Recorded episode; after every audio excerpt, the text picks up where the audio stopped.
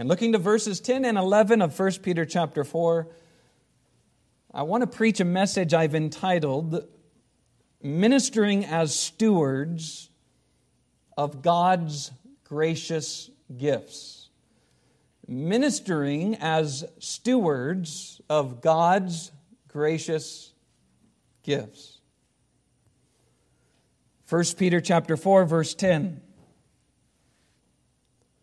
As every man hath received the gift even so minister the same one to another as good stewards of the manifold grace of God If any man speak let him speak as the oracles of God if any man minister let him do it as of the ability which God giveth that God in all things may be glorified through Jesus Christ to whom be praise and dominion forever and ever.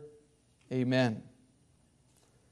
And you'll notice, looking back to verse 8, that this is the third time within three verses that Peter emphasizes the need for believers to love and serve one another. In verse 8, Peter says, Above all things, have fervent charity among yourselves in verse 9, Peter says, Use hospitality one to another without grudging. And now in verse 10, Peter says, As every man hath received the gift, even so minister the same one to another. Now, question Why do you suppose that Peter is highlighting the fact that God's people ought to be actively engaged in loving and serving one another. Well, I'm persuaded that there are two fundamental reasons why God, through Peter, is pressing this specific truth. Behind these three exhortations, I believe there is a doctrinal reason which is connected to a Christian principle, as well as a practical reason connected to a contextual principle that serve as strong motivations regarding why Peter is saying what he is saying. Beginning with the doctrinal reason, which is connected to the Christian principle, you will recall Jesus saying that the summation of the law and the prophets involves loving God with all our heart, soul, mind, and strength while at the same time striving to love our neighbors as ourselves. This is the essence of the Christian faith. This is Christianity in a nutshell. The essence of the Christian faith involves living unto God while doing good to others. Now, to be clear, doing good to others does not make us Christian nor does it make us worthy of going to heaven because the Bible says that there is none good, no, not one. Lest you take what Christ says and turn it into some sort of false gospel, let me make sure that all of us understand this morning that the Bible says we have all sinned and come short of the glory of God. There is not a just man on earth that does good and sins not. The Bible makes it clear that because of our sin against God, each and every one of us deserve to be punished for all of eternity.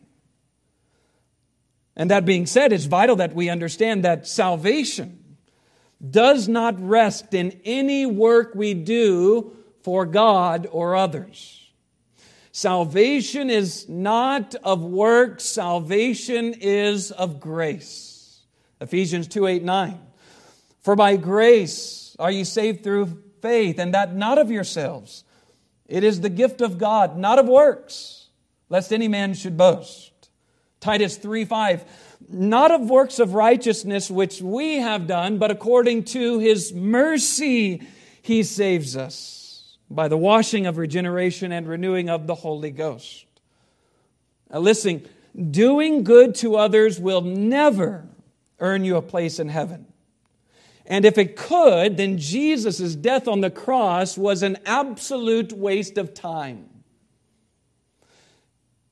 It means that the whole of Christ's life, ministry, and teaching was unneeded And it also means if salvation could be of works, that God is a liar. Because God's word says that without the shedding of blood, there could be no forgiveness of sin. So, does everybody have this truth in their mind? Being good and doing good does not make you a Christian. Being good and doing good will never justify you in the sight of God. We are justified by faith. Being justified by faith, we have peace with God through our Lord Jesus Christ. Christ, God in the flesh, who is the way, the truth, and the life, the only one that is good, has come to become sin for us, who knew no sin, so that we might become the righteousness of God in him.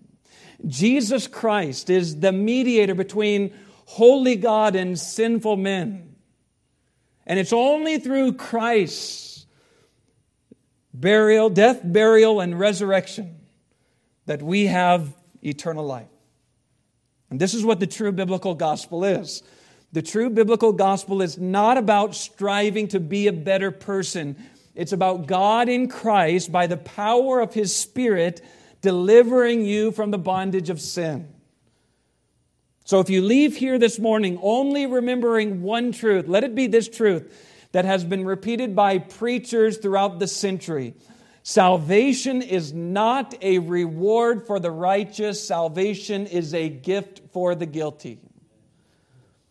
Christianity is not about good people doing good.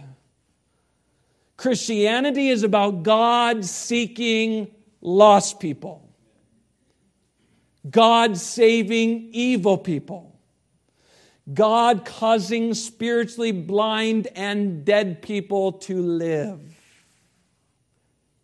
And if you are here this morning still thinking yourself to be good and deserving of heaven because you pray, you help others, you've never murdered anyone, you've never been to jail, you've always strived to be a good citizen, let me just tell you that you are spiritually blind. You do not know what it means to be a Christian, and you need to be born again. I do not say this to hurt you, but to help you. George Whitefield says most churches preach heathen morality rather than the gospel of Jesus Christ. God forbid that you should come into this building thinking that it is through the doing of actions that make ourselves right with God. God forbid. We are justified only through Jesus Christ. Jesus Christ is the great physician who alone can heal your soul. You add nothing to it. So, having laid down this imperative truth, let me again reiterate that the essence of the Christian faith involves living unto God while doing good to others. And if we are in Christ, the Bible assumes that we will be like Christ, laying down our lives for others. Because Jesus did not come to be ministered unto, but to minister and give his life a ransom for many. And God makes it clear in the scriptures that believers tangibly serve Christ by serving others. This is the doctrinal reason for Peter's exhortations. He's assuming that those who have come to faith in Christ will show forth their faith by their works because faith alone, James tells us, means nothing. And then, as Peter writes this letter to the saints, he is writing with the presumption that they have a desire to obey God's word sincerely and strive to emulate Christ's example steadfastly. So that's the doctrinal reason. Turning from the doctrinal motivation behind Peter's commands to serve one another to the practical contextual reasons, once again, I want you to think about the context of 1 Peter, and specifically the temptation every person faces when they are going through difficult times. As Peter pins these commands to suffering believers who are enduring great trials for the cause of Christ, he knows as a man that it is possible for those who will receive this letter to develop a self centered, self indulgent, arrogant attitude that distances itself from others. Come on, Peter knows about this personally. Don't forget that after Jesus was crucified, Peter went back to the shore by himself. Going back to the shore, he felt discouraged, disappointed, confused, and tired. And do you remember how Christ approached Peter? In the midst of his sulking, Christ approached Peter. And Jesus came to Peter in that instance and said, Peter, do you love me? Of course I love you. Peter, let me ask you again, do you love me? Lord, you know all things. I love you. Peter, I know I have to do everything in threes for you, so let me ask a third time. Do you love me? And then what did Jesus say? Don't say it, Peter. Show it. Feed my sheep. Peter, if you love me, stop sitting around having a pity party. Go serve others. Stop feeling sorry for yourself and pick up the towel that you cast aside.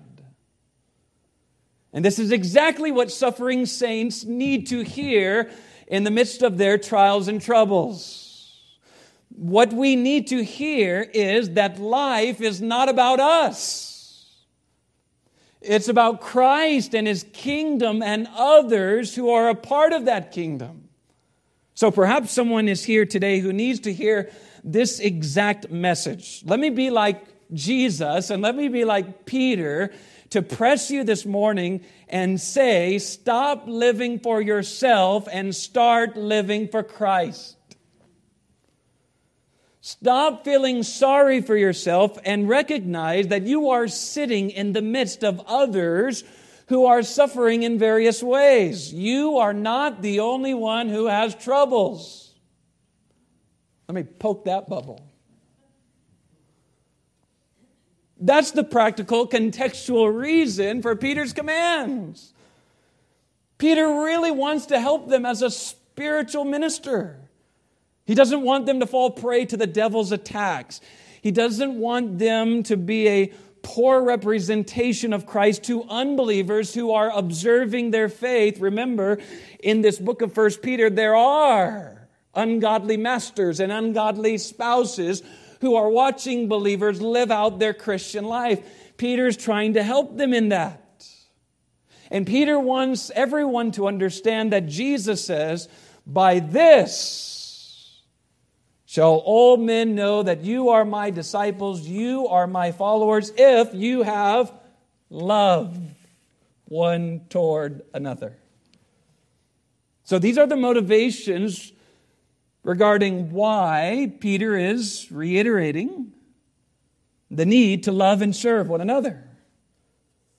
Now, having observed the doctrinal and practical reasons for Peter's repetitive commands to love and serve one another, zooming in now on our third command given in verse 10, in my speaking to you about ministering as stewards of God's gracious gifts, I want to focus our attention on three main points of consideration that are underscored in the text. In point number one, I want us to consider the gifts that God gives. In point number two, I want us to consider the type of stewards God wants us to be. And then in point number three, I want us to consider the driving purpose of all of our ministry one toward another. So, beginning with point number one, I want you to notice the phrase that Peter uses in the first part of verse 10. Peter says, As every man hath received the gift, even so minister the same one to another. And the natural question that arises from the reading of this exhortation is what is the gift? Peter goes from talking about hospitality in verse 9 to talking about receiving a gift. So, what exactly is the gift that ought to be ministered? Is he talking specifically about the gift of hospitality? Is he talking about the gift of love referred to in verse 8? Or perhaps, perhaps he's talking about some spiritual gift that Paul mentions in 1 Corinthians 12, Romans 12, and Ephesians chapter 4. What is the answer? What is the gift? Well, I'm inclined to think that the answer is yes. When Peter says, As every man hath received the gift, I don't believe he is speaking of a gift in a singular, limited sense, but gifts, plural, in a comprehensive sense.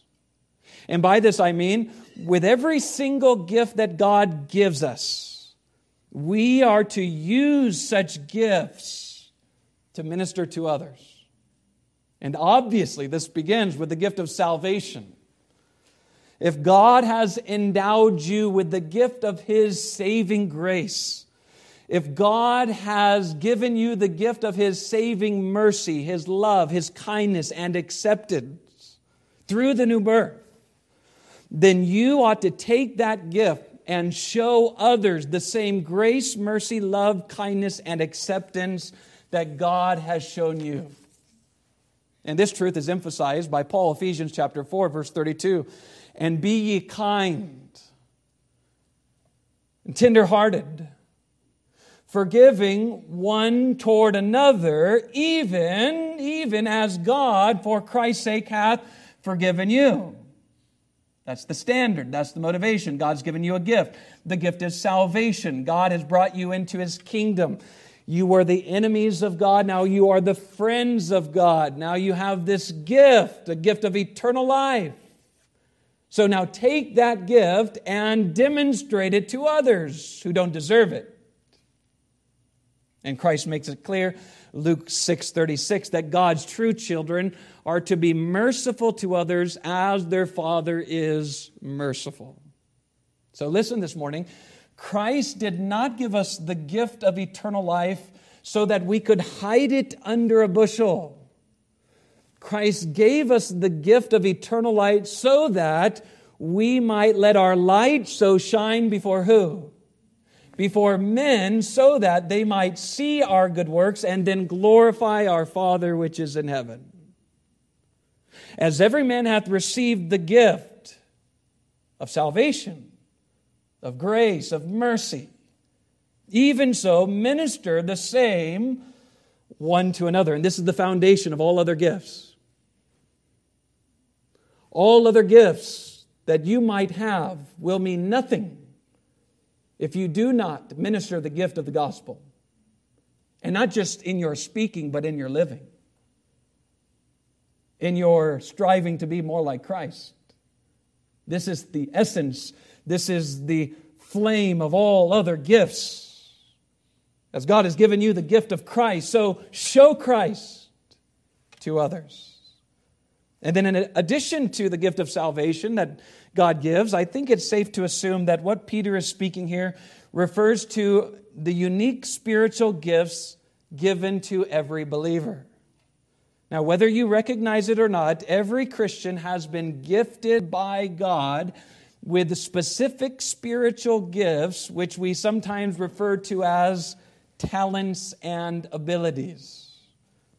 And looking to the scripture, and specifically the Old Testament, we see in the various building projects that occur from Genesis to Malachi that there are specific men who have specific gifts in the area of craftsmanship. We think of the erecting of the tent in the wilderness. There were specific men who were to be a part of that ministry. We think of the erection of Solomon's temple. God gave Solomon specific wisdom to order other men in precisely how that temple is to be built. And in the reading of the accounts of these buildings, we find that there are specific men mentioned by name who've been endowed with a unique ministry to do that which God wants. Ezra and Nehemiah, the same. Builders. Those who are craftsmen, those who work well with their hands, those who are visionaries. They can receive instructions from someone and put it into practice. And then we have the prophets and the apostles, those who are gifted with speaking abilities, those who can go to the Word of God, take the message of Scripture, and declare it to others. Now, among these two gifts alone, we find that sometimes the prophets and the apostles do not do well with hammers, and other times those who do well with hammers should not be speaking in public. That's just the varying gifts of God. And we need to recognize which gift that God has given to us. You give a hammer to Pastor Casey, it's not going to go well. But if you give him the spiritual hammer, he can at least try to put a sermon together. And so it is with musical abilities in the scripture. God has endowed David with the ability to play music in a beautiful way unto the Lord. Asaph was another man led of the Lord with a great musical ability. And as we think of practical things today, there are those among the church who are very musical and those not so much. Some can hold a tune, others cannot. Some can stand behind a pulpit and sing a special, others are best just fitting in with the congregation. That's not a slight on anyone, that's just how God has created us. And so it is with the gift of hospitality. Some of you women enjoy having people over to your house. You enjoy cooking. That is something that God has given to you. Others of you hate it, and you really have to work at it. Some can work well with kids. Others think every child is the son of a devil who needs to be paddled. Some of you know cars. Some of you are well in artwork and computers. Some of you have burden for the elderly. Some are naturally gifted with some particular talent and others are not. I think this is a practical meaning of what Peter is saying here as as every man hath received the gift first of salvation and then a unique gift that God has given to you in a talent or ability so use that to minister to another. God didn't give you these things so that you can hide it in a napkin. God gave you these abilities so that you can use it for the Lord and for the good of others. And then, alongside of ministering the gift of grace that is given in salvation and the unique spiritual gifts given by the Spirit, I think it is safe to say, thirdly, that what Peter is speaking of can and should be applied to every physical gift that God gives be it our money, be it our homes, be it our cars, be it the food in our cabinets. All that we have ought to be used to minister to others in some way. As each of us receive earthly gifts from God, so let us minister the same one to another. And under this point, let me make sure that we emphasize before I move on to the second main point, that everything that we are and everything we have has been freely given to us of God's grace. Paul asks it this way What do you have that you did not first receive? James answers it. James chapter 1 verse 17. Every good and perfect gift comes from above from the Father of lights, with whom is no variableness, neither shadow of turning. Everything we possess, everything that we are, is a free gift of God's sovereign grace. So, this means that we are to have the mentality of stewardship rather than the mentality of ownership. What we have is not ultimately ours, it is a gift given to us by God. It has His initials on it. Have you loaned somebody a plate that you wanted to receive back and you made sure to have tape underneath that plate and write your initials on it because that's yours and you want it back? Well, everything we have has God's initials on it. It's not for your keeping, it's to be used for others. So this means We ought to use everything God has given to us to reach others for Christ and to edify His church. And likewise, this reminds us once again of the importance of being committed to a church family. Every Christian needs a church family to minister their gifts among. Every Christian needs accountability where others can see your gifts being worked out. Prove me wrong if you can. But the way I see it, the context of every mentioning of gifts being used in the Bible is given in the context of being connected with a local church. The church has been given to us by God as an arena to grow and serve one another. So if you're being persuaded by this philosophy, well, I don't need others. I'll just serve them as I randomly brush shoulders with them in Stater Brothers. They call themselves a Christian. Come on, let's be real. Are you really going to get their number? Are you really going to take time to find some stranger in Stater Brothers and say, How can I practically serve you? God has given us His local church to be a part of so that we might be constantly reminded of the fact that we're not here for ourselves, we're here for God and we're here for one another. And as God's people do this together in unison, as they strive together for the faith of the gospel, it is that which the world sees and stands back and wonder there's something different about that. Why else are we here this morning? We're here to be a visible manifestation of the world that God is worthy. God's ways are the right ways. And we have a mission to do. We're soldiers in a fight, warring a great warfare. And soldiers need soldiers to fight. So remember this. If you're not part of a local congregation, if you're not part of a local church, you need to be. Point number one, the gifts God has given to us. Point number two, Peter spells out the type of stewards that God wants us to be, this type of stewards that God wants us to be. Now, Peter says, As every man hath received the gift, even so minister the same one to another as good stewards of the manifold grace of God. And this word for good here means to be honest, to be pure, to be sincere, to be valuable, and to be worthy. And interestingly enough, it comes from the root word for good in the parable given in Matthew 25 21. You'll remember the parable of the servant who received five talents, and he took those talents and put them to work for his master. And then, as his master returns, seeing those five talents being put to work, the master says to his Lord, Well done, thou good and faithful servant. Thou hast been faithful over a few things, I will make thee ruler over many things. So, what does it mean to be a good steward? To be a good steward means to be a sincere steward. It means to be an honest steward, a hardworking steward. And above all, it means that we will be faithful stewards.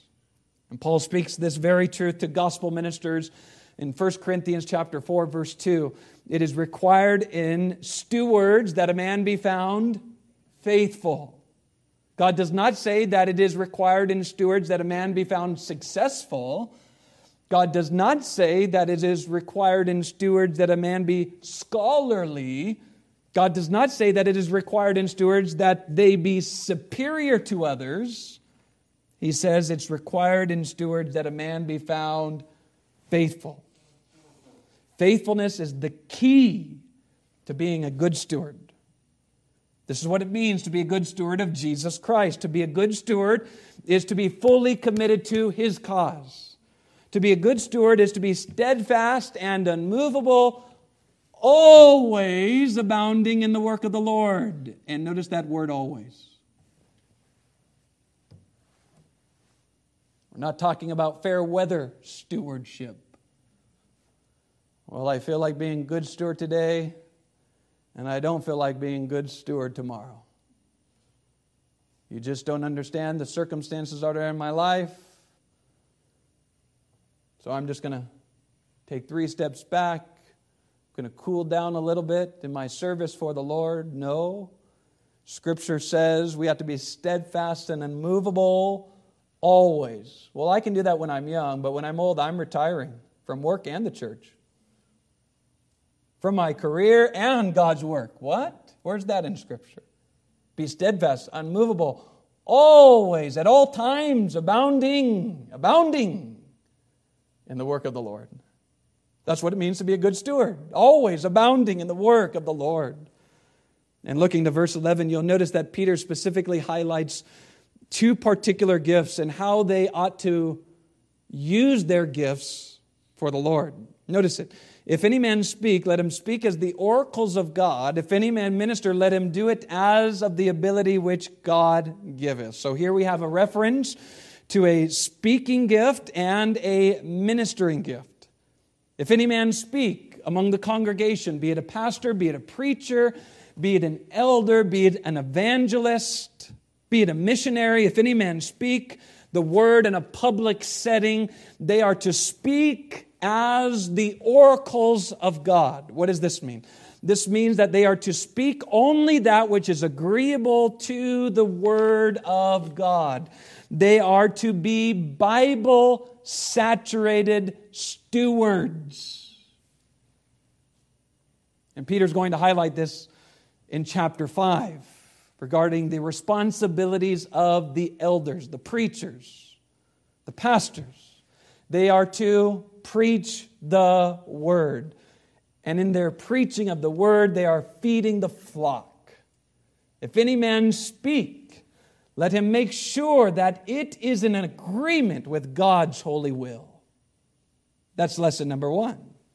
And then Peter says, If any man minister, and this word for minister is the word serve. It could be highlighted in the office of a deacon. A deacon is to be one who is a servant.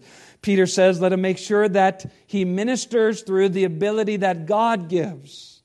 And the emphasis here is that all service toward God must be spirit empowered. In our ministering to others, we must rely on his strength and not our own. We must humbly admit that we can only do that which Christ commands of us in and through Christ who strengthens us. Shall we go back to the nursery ministry? What woman can endure minutes of babies screaming and crying for attention? That's a service of ministry.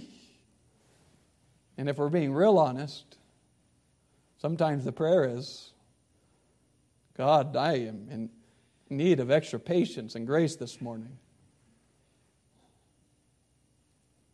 I don't use hearing aids, but I'm tempted to buy some just to turn it on mute.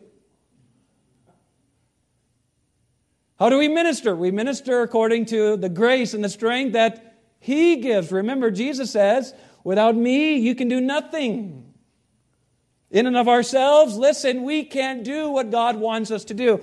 Let's examine this at the whole of Scripture. You have a ruler that's unsaved who's treating you unjustly. That's what Peter's bringing to our attention. You are to minister unto Christ. How? In the strength that he gives. You have a spouse who wants nothing to do with the things of God. How in the world can you love your spouse as Christ loved the world, as Christ loves the church? You can't. You can't. Can you? No. So Peter is saying, in your doing what God wants you to do, you need to abide in the vine. You need to find strength in Him and not of yourself. Not a Sunday school teacher can teach class week by week without the strength of the Lord. Do you see? Look at the God focused emphasis in Peter's commands. In our ministering to God's people, we recognize that God has given us gifts by His grace. We recognize that our ministry is to be influenced by the truths of God in God's Word, and we are to minister being influenced by the power of the Spirit.